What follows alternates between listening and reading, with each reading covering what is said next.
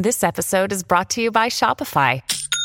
Forget the frustration of picking commerce platforms when you switch your business to Shopify, the global commerce platform that supercharges your selling wherever you sell. With Shopify, you'll harness the same intuitive features, trusted apps, and powerful analytics used by the world's leading brands. Sign up today for your $1 per month trial period at shopify.com slash tech, all lowercase. That's shopify.com slash tech. Another day is here, and you're ready for it. What to wear? Check. Breakfast, lunch, and dinner? Check. Planning for what's next and how to save for it? That's where Bank of America can help. For your financial to-dos, Bank of America has experts ready to help get you closer to your goals. Get started at one of our local financial centers or 24-7 in our mobile banking app. Find a location near you at bankofamerica.com slash talk to us. What would you like the power to do? Mobile banking requires downloading the app and is only available for select devices. Message and data rates may apply. Bank of America and a member FDIC. At Evernorth Health Services, we believe costs shouldn't get in the way of life-changing care. And we're doing everything in our power to make it possible. Behavioral health solutions that also keep your projections at their best? It's possible. Pharmacy benefits that benefit your bottom line? It's possible. Complex specialty care that cares about your ROI? It's possible. Because we're already doing it. All while saving businesses billions. That's Wonder made possible. Learn more at evernorth.com/wonder. Welcome to the New Books Network. And welcome to New Books in Science Fiction. I'm Dan Hanks, your guest host for this particular podcast, and today I'm delighted to be talking to a wonderful author whose debut book is so fast paced and thrilling and full of virtual reality mind bending moments. I'm going to title this the Whoa episode. The novel in question is called Deep Dive. It was written by Ron Walters and published by Angry Robot this January 2022. And it's a little bit Matrix, a little bit Inception, and with my current favourite trope of sad dad at the centre of it all. I absolutely love this book, and I know you will too, so let's find out a little bit more about how it came to be. Ron, thank you so much for joining me. How are you today? I'm doing well. So, we're here to talk about Deep Dive, your novel, which is uh, just released this week, mm-hmm. which is, uh, I'm sure, been very exciting for you. It has. It's surreal, but yeah. now, first of all, um, for our listeners out there, can you give us the perfectly perfected author's pitch for the book? I knew I should have practiced um, in a nutshell, Deep Dive is about a video game developer named Peter Bannock who's struggling to get a new project off the ground after his most recent project uh, was released to fairly dismal reviews. Um, and to that end, he partners with a friend and tech genius who's developed a new virtual reality headset. And the day that Peter goes to test the headset, uh, something goes wrong knocks him out. And when he comes to, he finds that his life is completely altered. Um, his daughters no longer exist, and he's not the failure that he thought he was, but he's actually hugely successful. And so he spends the story trying to figure out what's real, what's not, you know, searching for his daughters, even though everyone else, including his wife, say they never existed. I mean, when I was first given that blurb for the book, and I was like, oh yeah, this is this is going to be something that um, as a father connects with me, and I think it's I think it's going to do really well from that just that that angle as well. And we're going to get into that a bit more in in a little bit. Um, but can you tell us what was the spark that that gave you the the idea for this fantastic story? Honestly, it it would probably have to be um, frustration at, at not having been published. Because um, Deep Dive is actually the ninth book that I've ever written. Um, wow. So I've been I've been writing for I want to say writing books for twelve years, give or take. Yeah. Um, and so I would I'd hit a point where I'd come close to a book deal, come close to some you know milestones, but not that one, not you know book deal, book on the shelf, that sort of thing. Yeah. Um, so I was real frustrated, and um, it was pretty much kind of going to be my last ditch effort. Like I was going to give this book a chance, um, and so it just wound up that I channeled all of that frustration into the character. Um, at the same time, I had also just kind of recently gotten back into video games, slightly obsessively so, and um, and I kind of and I obviously didn't want to be too autobiographical, so I was like, hey, video game developer, that would be a cool main character to write about, which then naturally led into um, the prospect of using virtual reality, and then once I had that, um, a couple other things fell into place, and I landed on the whole notion that you know he's struggling um, to balance his work and family life, and then well, what happens if that's all like ripped out from under him? His daughters are compl- just wiped out of existence, um, and then he's also given the very thing that he's been struggling to get this whole time, you know, success. Yeah. Um, so you just going back a step. I mean, you you talk about this being slightly, or you you wanted to avoid being autobiographical. So, is there a lot of your parental struggles in this? Because obviously, you know, like you say, Peter's a loving family man, but he is struggling between balancing that that work and life. There's definitely me in him, you know, my my frustration and and that that that desperation to like to to hope that you're not wasting your time, that you haven't put all this effort into something for so many years, only to have it just kind of, you know, turn into nothing.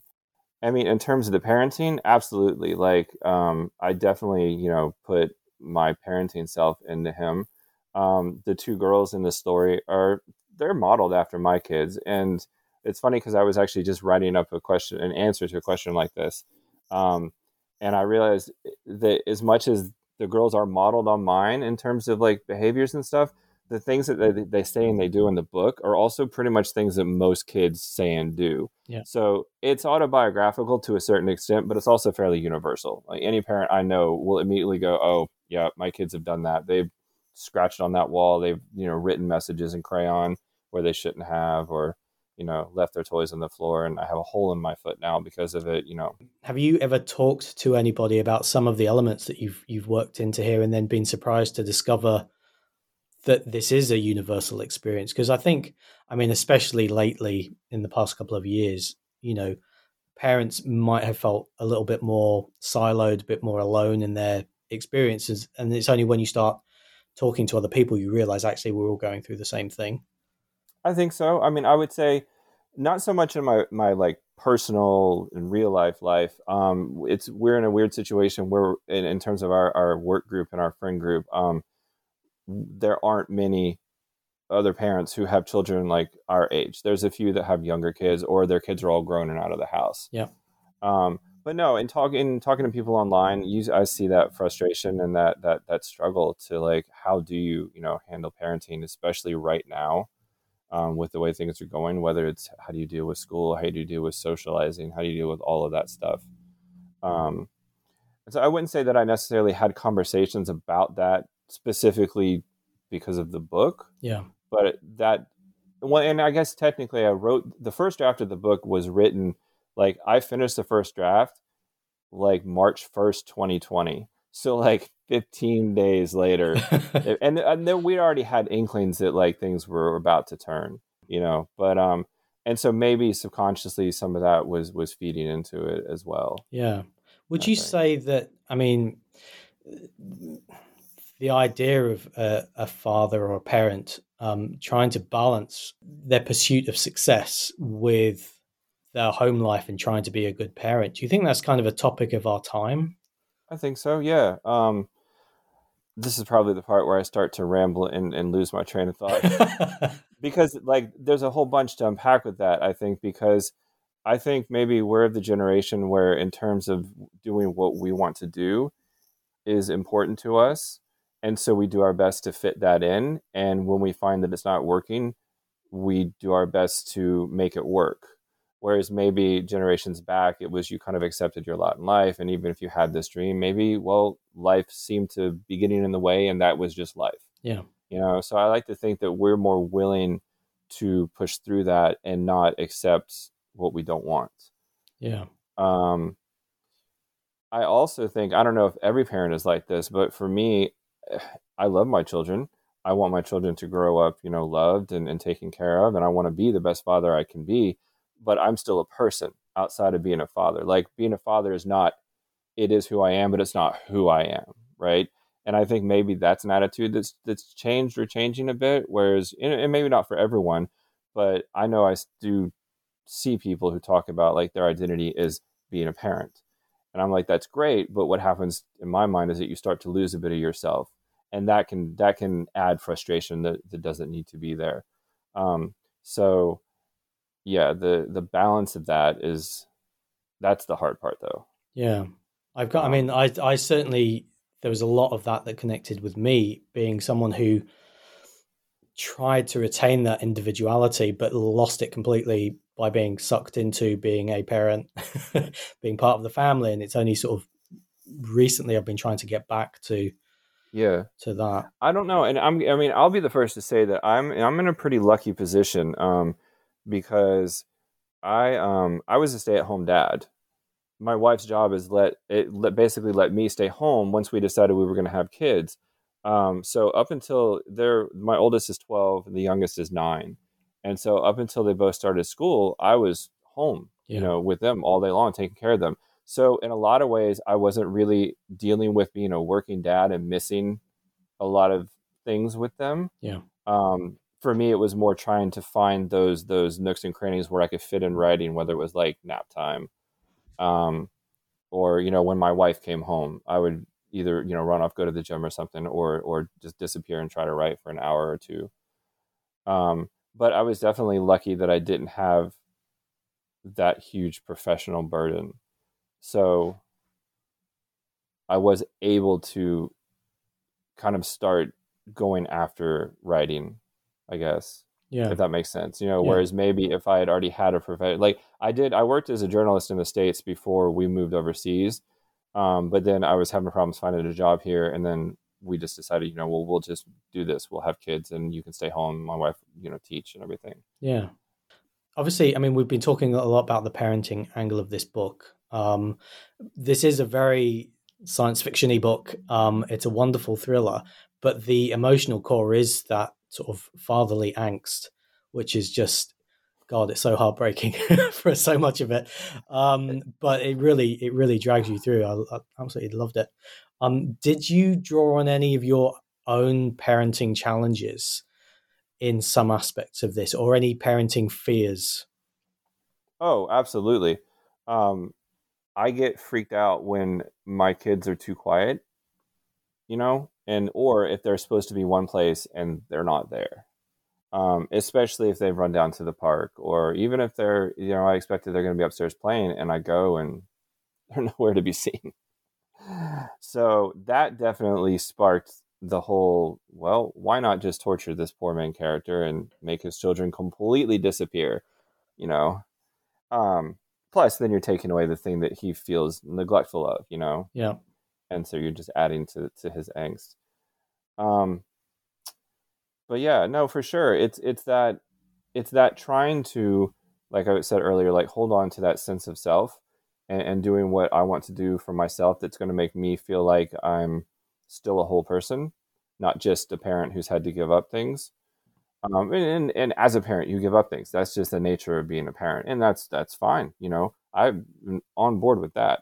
Um, but even though I made a point of wanting to write because it was what I wanted to do, there was still a lot of it, especially when everyone's home, you know, on the weekends or the afternoons. If, you know, I've been home or if they've been gone all day or whatever, and I still sit down once everyone's home, there's still that voice in the back of my head saying, well, why are you taking this time for yourself? Why aren't you stopping for the day and going to hang out with everyone else? Yeah.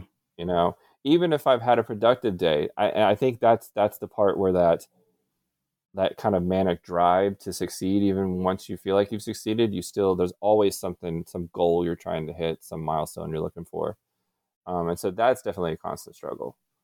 Um, making myself check out of what I was doing to kind of immerse myself back into my family, and they're you know they're amazing about it. You know they've never once complained if I disappear um, and sit in a chair for five hours staring at the screen.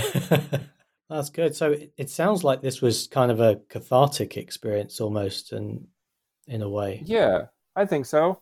Um, I, I, I wish I could say it was so cathartic that I feel freed of that angst and guilt. I don't. Are we ever free? it goes away. No, I think that yeah. Um, I, but no, it, it was cathartic. It, it was good because it. Okay, I will be honest. It helped that the book got published. yeah. Um, and so that I won't say that I've calmed down in terms of feeling that manic drive to get things done and to succeed, but I at least think more about calming down. And do you feel particularly pleased that I mean, if you've written, is this the ninth book? So you've written eight previously. Yes. So are you are you particularly pleased that this is the one that's your your debut? Is I this the one that means the most to you? It does. I think so. And I think because I put so much of myself into it and because it was that book that was it, it was basically like I'm not going to let publishing break me. Like I feel worn down, I feel close to the breaking point, but I don't want to give up. Yeah. And so that's kind of what fed into that. And so yeah, the fact that this is it um is fantastic. The funny thing is that after I got the you know the email that you know Angry Robot wanted to publish the book. Um, at the same time, I had had an, a middle grade book that I had written previously um, that I had also sent to a couple smaller publishers. And about two months after Angry Robot picked up Deep Dive, I got an email from one of the smaller publishers saying they wanted to publish that middle grade book. So after 12 years of nothing, well, 10 years at that point, I, in the space of two months, I had two book deals, which was just like I. The other one isn't out until the end of this year, but I'm still. It's like I don't even know how that happens. Fantastic. You know, but no, I'm. I'm. I think I'm. I'm happy that this is the one. I look back at all of my other books, and there are some that I think are still good and still good enough to be published. It just wasn't the right time. You know. Um, And will you will you go back and revisit those at some point? I think there's there's a couple that I might. Um, the funny thing is they're all middle grade. This is actually it's not technically my first adult book. The first book I ever wrote was like an adult um, urban fantasy. Um, but this is like this is my first real like adult book that I'm proud of, and it's my first thriller. I was actually surprised that that's what I wound up writing when I wrote it. Yeah. Um, And is that the kind of book you normally read, or you do you read quite broadly? I read read really broadly. I mean, right now I'm reading a Norse-inspired fantasy. I read middle grade books all over the place. I read thrillers. I read it's all fantasy and science fiction. I can't ever bring myself to just read straight contemporary. I mean, do you think that you'll continue to write more in this genre, or Um, I yes, um, I have an idea that I think fits in line with this one. I also have something else I've been working on that does fit in line this one, but is not quite as thriller thrillery. It's it's got aspects of of the whole virtual reality stuff, but it has a lot of um, epic fantasy elements to it as well. Um, so it's not it's definitely not a thriller in the sense that Deep Dive was meant to be a thriller. Yep. Um, but I do think it it still fits, you know, in that vein a little bit. Um, honestly, I, I don't. Have you ever read China Mieville? I have. Um, is it um, Perdido Street Station? That was that was the yeah that was his second book. That's like the one that really kicked kicked off his career. Yeah. I love the I love his books. I just I adore them. Um, and one of the things I love is that they're all different. He set out to basically write a book in every genre imaginable. So all of his books are different kinds of books, but they're very distinctly China Mieville books. And I think maybe that's what I hope to do. You know, I know brand is important and you want your readers, your readers do expect a certain thing, but I also, for me personally, even when it comes to reading, I can read one book, but then I don't necessarily want to read that same kind of book as my next book. I like to branch out and, you know, just different flavors here and there. So you'd be quite happy to to sort of hold on to your voice, but try new Yeah. ways of telling stories. Fantastic. Mhm. Well, then I I can't wait to read more from you. But you said that you said you're going to have some more um, virtual reality, or at least another element of that in your in a future work, perhaps. Yeah, I think so. I'm always weird about talking about books that aren't done, you know? Um, but yeah, it'll be a jumping off point, let's say. It'll be in some ways, though, the opposite, if, like an inversion of Deep Dive, if that makes sense, without getting into details, obviously. So the virtual reality features quite significantly in Deep Dive. Yeah. Um, is that something you spent a lot of time doing research about, or did you know about it already, or have you sort of played fast and loose with it? Um, I think a little bit of both. Okay. I mean, obviously, I'm aware of virtual reality. You know, um, whether it's games or, or what's it, what's in movies and that sort of thing. Um, but I remember when I kind of landed on the so that this is also the problem with talking about this is that the so-called twist at the end of my book kind of requires not mentioning too much. Um, but what I wanted the book to what I wanted to happen at the end of the book, virtual reality allowed me to do that. I mean, it's completely implausible. I'm assuming scientifically, who knows? Um, but uh, virtual reality was a really good gateway to get there. And so when I decided I was going to use VR, I started reading up on it a little bit, you know, random articles here and there. And then when I landed on um, the kind of technology that would allow you to be so immersed that you couldn't distinguish the virtual world from the real world, I was like, that's that's kind of where I wanted to go. Not to the level that say like Ready Player One took it, where you have this giant metaverse um, where everyone lives and works in. Um, I wasn't going to do that, but I definitely think that the technology I have set up in the book is the kind of thing that would eventually lead to that sort of you know scenario. Yeah. Um, so yeah, I mean, I researched some, but my, some of my my writing friends like to make fun of me because I don't like to research that much. Partly, I just I just my mind doesn't do that. I don't spend hours and hours poring over you know material. Um, and partly because once I get an idea, I also don't want to be too influenced by the stuff that I've read. I don't want to, you know, kind of, I guess, cheat my way into it. I want it just to be all from my head. Yeah. And does that sort of play into the, your writing process? So are you more of a, um, you sort of, you can meander, you don't need to necessarily plot it in great detail. You kind of, um, yeah, find your way I used, I used to be, um, I used to not plot at all. I would just start and write until I got to the end, and the revisions were hell. um, but at the same time, I actually much prefer revising over drafting a book. Once I have the bookend of the beginning and the end, I will tear that thing apart. I will do whatever needs to be done with it. But it's just that initial writing that's always the toughest part. Um, but I, in the the last few years, I've become something of a plotter where I might have like a page that I, I write down the stuff that I think I want to happen. And I do like to have an end in mind. If I don't feel like I have an end goal, then I do feel like I'm meandering too much. I feel a little lost. Um, but even if I write down like a synopsis or, or an outline, um, a lot of times what I wind up writing is not what was on that thing.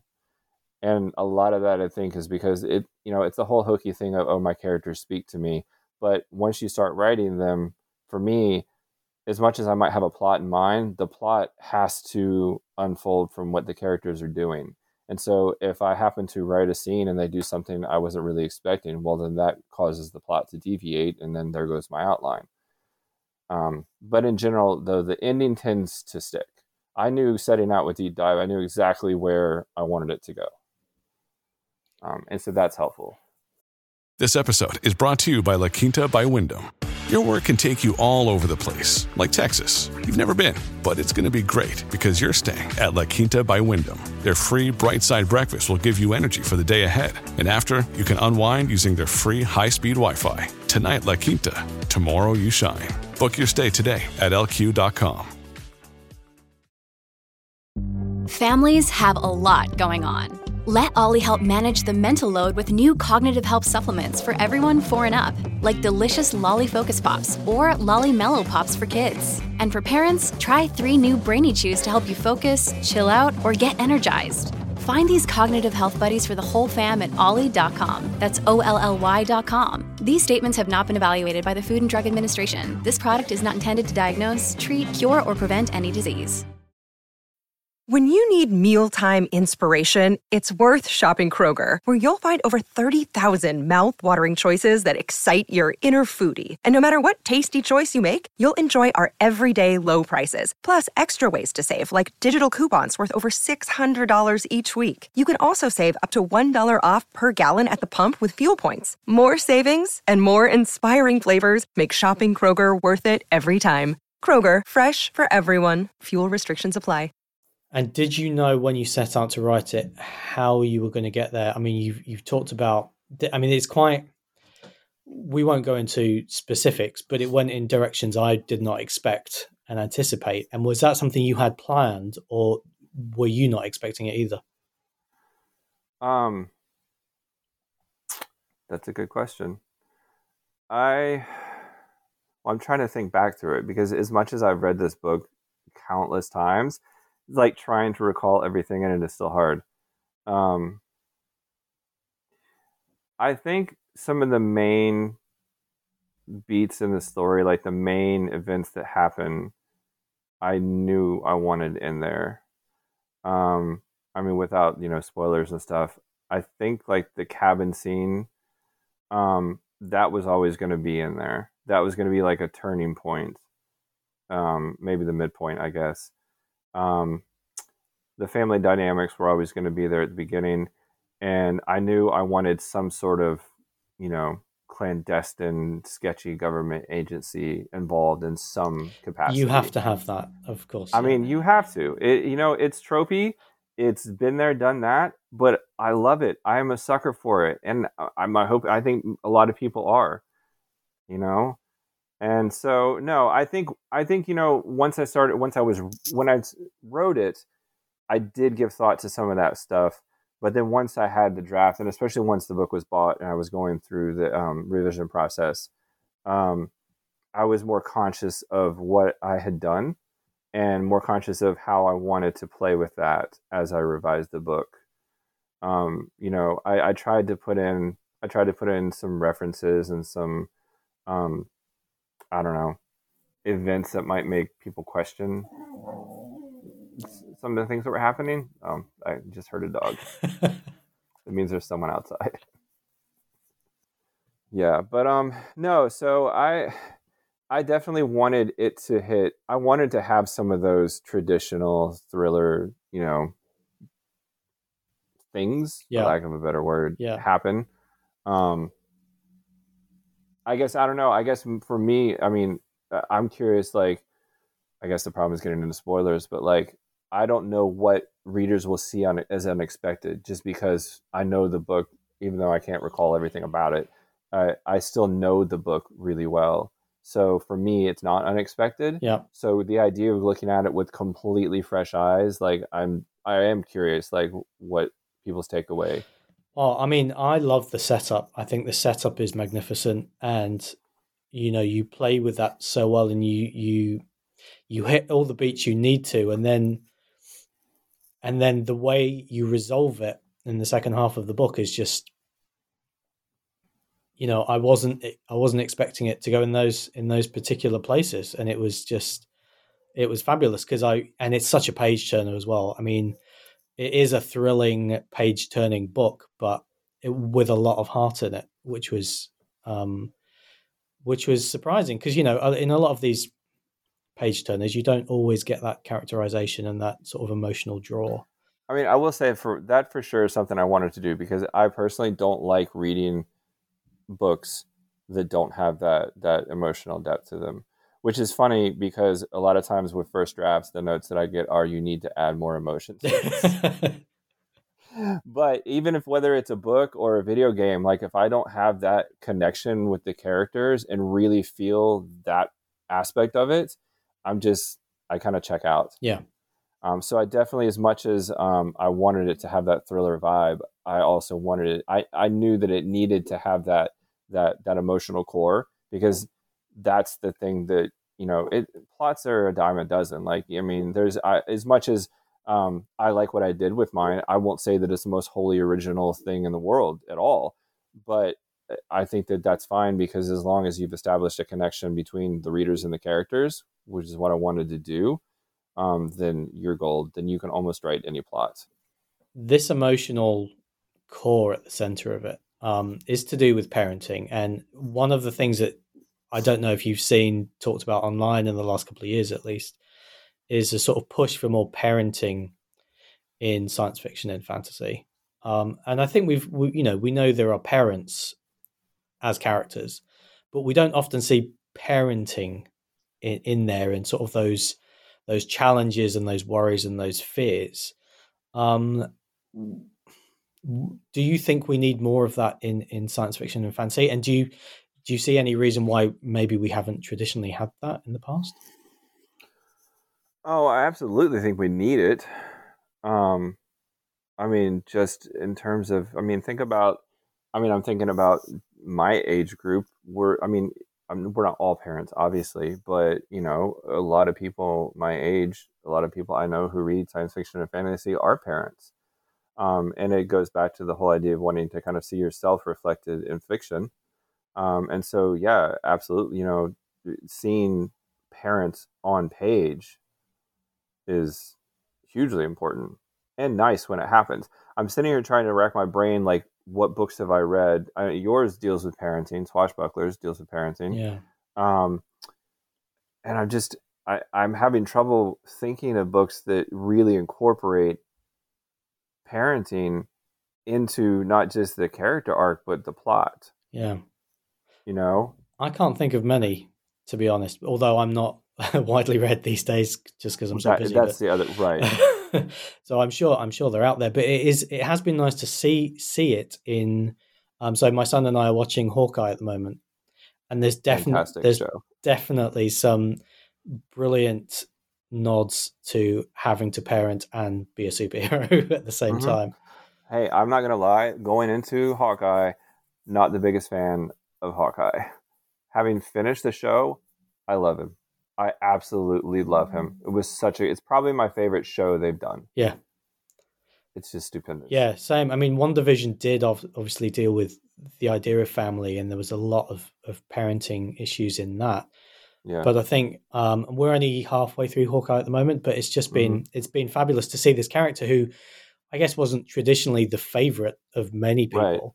Right. Yeah. Um, and he and seeing him do very down to earth parenting things is is quite fascinating. So, I mean, you and I have a panel soon talking about such things. So I guess we better we need to read up, up, a lot on, on, some on some stuff. Um, yeah, I don't. I mean, to to go back to what you were saying, your question though, like I don't know why. Since I mean, just taking the two of us, like if we can't think of many, I don't know why there aren't that many books that really use parenting. Um, the second bell Gabriela yeah. Houston. Um, that that's talking about um, a mother, and that's that's a fabulous book as well.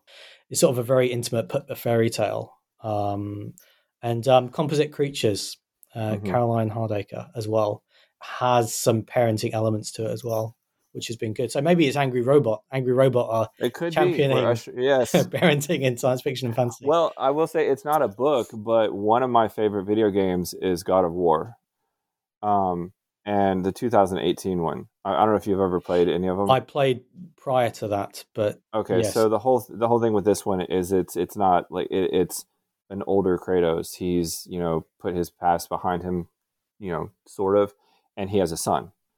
Um, and so the game is it, it, the plot is that they're going to go. Um, his Kratos' his wife has died, and they're going to spread her ashes from the tallest peak. Um, and he's Kratos is now a dad without a wife, and he clearly hasn't really been a dad this whole time. So now, you know, he's fighting monsters and trying to be a parent. And that alone, I was just floored when I started playing the game because, you know, I mean, it's a fun game to play, absolutely fun. Um, but once the narrative really got going, and I realized this was actually a story about a father trying to be a good father and and figuring out how to be a parent, I was I was hooked. Like that will forever be one of my favorite games simply because of the narrative. And it's amazingly fun to play. It's so gruesome. it's just so much fun. They are great games, but I, I sort of stopped when my kids were, you know, about oh, I, I, can't remember five, six, seven. Yeah, and then it just became too too challenging, mainly because they were on my PlayStation, and I therefore I couldn't be. Um, uh, and now they're pestering me to get a PlayStation Five, and I'm like, do you know what? They don't exist in this country unless you. Uh, they don't exist up. here either, right? I mean, I've been trying. Yeah, it's so crazy. Well, my they both like to mine like to play some games on their iPads. My youngest has started getting interested in games on the consoles. So now I'm starting to, you know, I'm like, well, do we have to share this? This was mine. what are you doing here? Do you play games together? We haven't yet. Um, actually, I was trying to um, get my wife to play a game called It Takes Two. Okay. Um, I don't play. I don't play co-ops or multiplayer. I play single player games. You know, I don't play online. It's just me. It's just something I want to do. You know, for myself. Um, but now that you say that, I probably should look into some games that I could actually play side by side. We enjoyed the Lego games. Yeah. Um, so the like the the boys love the Marvel, um, mm. the Marvel games, and I think um, the Batman universe as well was a lot of fun to play in. Yeah, see, I'll have to do that. I think it would be fun because you know I'm sitting here kind of. It's hard to let her play and figure it out while also giving her suggestions when she needs them. Yeah. You know. Yeah. Well, I mean that's why it's you know the yeah the the Lego games are just fantastic for sort of bringing you in. Yeah. At, quite slowly and, and carefully, which is nice. Uh, and now I play Fortnite with them, and they absolutely kick my ass because I'm old and slow. Oh, it's just it's so funny because I my girls don't want anything to do with Fortnite or Marvel or anything like that. I don't know if it's because it seems to be predominantly boys in their schools who are playing that or talking about that, and they're still young enough where boys, ew, yeah, you know. Um, I have no doubt that given enough time that they'll be much. I'm I am not a good gamer, you know. I just attempted. Oh, I just finished playing Bloodborne, and I attempted to start playing Sekiro, and I've gotten some ways through it. But it's just like it makes me feel bad about myself. it's so hard. That's the beauty. But, you know, that's the beauty of them. That's not a bad problem to have. so, Ron, this has been your debut launch week um, you have uh, an event on tomorrow, which uh, will be in the past for listeners. Um, so, but you're launching online, aren't you? Hmm. Uh, yeah. I mean, partly COVID is has made everything problematic when it comes to in person events. Um, uh, partly we don't it, was just the easiest thing to do, honestly. Yeah. Um, it was the easiest way to, since I live in Germany, especially anyone really who's likely to want to come is going to be in the States. I mean, some of our friends here, you know, would come for sure. But, um, you know, my family and, and some of my long, you know, my longer, my long-term friends, um, they're all stateside. So the easiest thing to do was just to have something online. Yeah. Of course. Um, but how have you found the, the launch experience so far? The build up, you know, um, the promo, everything to do with that stuff like this? Uh, you know what? I I like this. I because I I like talking about writing in my books because I don't have any like writer friends in my actual like you know real life circle. Um, so all of my interactions with other writers is it's online. You know, it's usually message boards or you know DMing or whatever.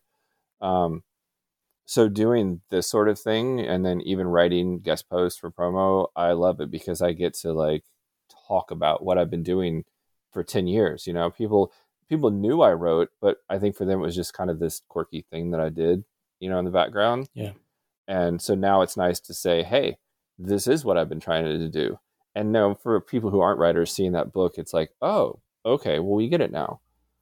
Um and it's funny though because people have asked, "Oh, are you excited? Your book is coming out. Your book is out." And absolutely, I am like floored that I have a book out in the world. Um, but I've been I've lived with this particular book for two years. I've had a book deal for a year, give or take, year and a half. Um, and there are all these little milestones that happen between getting the book deal and having the book come out. All of these things. So by the time the book comes out, it's just you know you've lived with it for so long that there is a weird anticlimactic feeling to it as yeah. well it's like you've just hit the summit and now you're just slowly falling back down and part of that I think is there is a lot of work to do really in the few weeks leading up to it, and so I was doing all kinds of, of promo and stuff, and now you just kind of you crash down from that. You know, it's a sugar high that, that suddenly is just gone. Yeah. Um, and are you going to so, pull that into the next book? I should. when I revise it, once I figure out how to to to make sense of the mess that it is, because it is an unholy mess. It's probably the messiest first draft I've written in a long time. Really. I don't know if a lot of that was the pressure of now knowing that you know it's the whole sophomore effort. Yeah, it's you don't want your second album to be awful. You don't want your second book to be awful. So there's that pressure that wasn't there before. Um, also knowing it's a bit of a departure from deep dive, and so wondering is it too much? You know, and do I what do I need to pull back? What do I need to adjust? Um, I don't know, but no, I mean, I love that I have a book out. Um, it's a relief to have a book out too because now I can say, well, yeah, I am a writer. Before, I would I would never ever tell anyone that I wrote. You know, I mean, people knew I did, but I wouldn't talk about it. Now it's still awkward to talk about because it's still awkward to talk about your book. It's just, I don't know if that'll ever go away. I think that's the that's the curse, isn't it? Is that the pressure just never lifts, um, yeah. and um, it never gets less awkward for us. the ridiculous thing, I think it's ridiculous though because the pressure is all put on. We do it to ourselves. Oh, of course, yeah. Any, I I wrote my agent the other day, and I was asking him a question, and he was he was basically like, "Relax, it's fine. This will happen when it happens. Until it happens, just keep doing what you're doing. It's fine." Like I'm the only one who feels this this mad push to get something done now. You know. Yeah. Um, and the awkwardness is also just my personality in general. Adding writing to that personality probably wasn't the best idea. I think writing's made me more neurotic over the years than I ever would have become if I hadn't. but well, Ron, that's a great place to leave it. Um, and this has been a pleasure. And for my first uh, co-hosting of a podcast, um, you've made it an absolute joy. So thank you very much for joining me today. Well, thank you for having me. And this is my very first podcast ever. So I I hope I didn't ramble and I hope that what I said made sense because you know, I never know what I'm saying once I start talking. well, that makes two of us, but I think we got there in the end and it's been it's been wonderful and um Deep Dive is out now by Angry Robot Books and uh, you should go and read it. And thank you yes. very much, Ron. Absolutely. Thanks for having me. Well, that was me talking to Ron Walters about his debut novel Deep Dive, which came out in early January. Thank you so much for taking the time to listen to my first attempt at hosting a podcast. I hope you enjoyed it, and I can't wait to come back and do this again. Please subscribe to the show if you don't already, and if you fancy leaving a positive review, well, that would just be the very best. Michael Aaron of QuiverNYC.com composed the theme music. I'm Dan Hanks, and I edited this episode. Marshall Poe is the editor and founder of the New Books Network, and Leanne Wilson is the network's co editor. I don't have a sign off prepared, so I will simply say thank you for listening, and I'll see you next time.